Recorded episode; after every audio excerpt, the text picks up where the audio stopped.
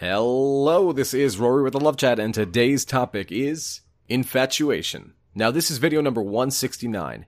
If you have a question you'd like for me to consider featuring on the Love Chat, please write it in a comment below. And if you enjoy my videos, please subscribe and hit like.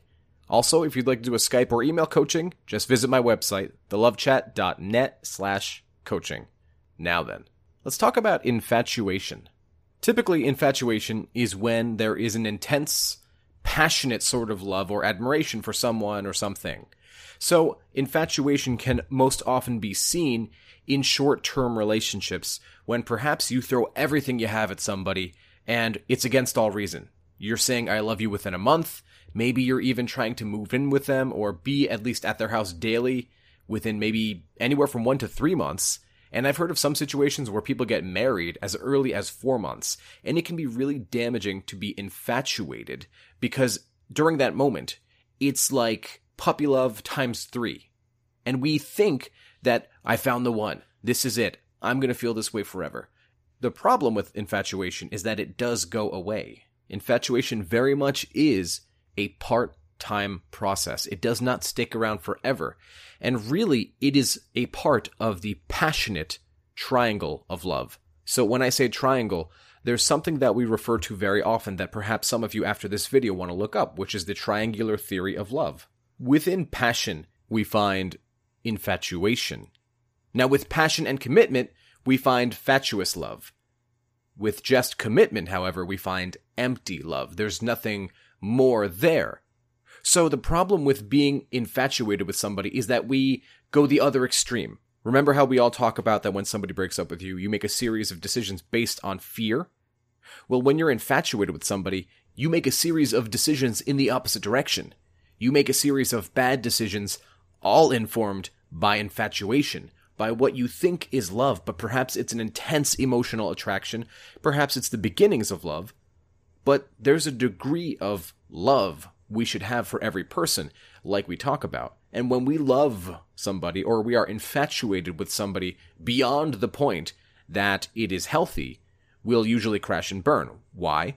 Because we are once again, even though the relationship hasn't fallen apart yet, even though things are fine, even though there's not a breakup, and in fact you are head over heels in complete infatuation with this person, I almost said love, your decisions are still going to be made based on an intense emotion. And so if you're feeling infatuated by somebody new, and frankly, quite often I hear the cases that when you're finally getting past your breakup from your ex and you begin liking somebody new, that new liking is usually infatuation. You are head over heels, you want to dive right in, you almost want to prove to yourself that you can do this again.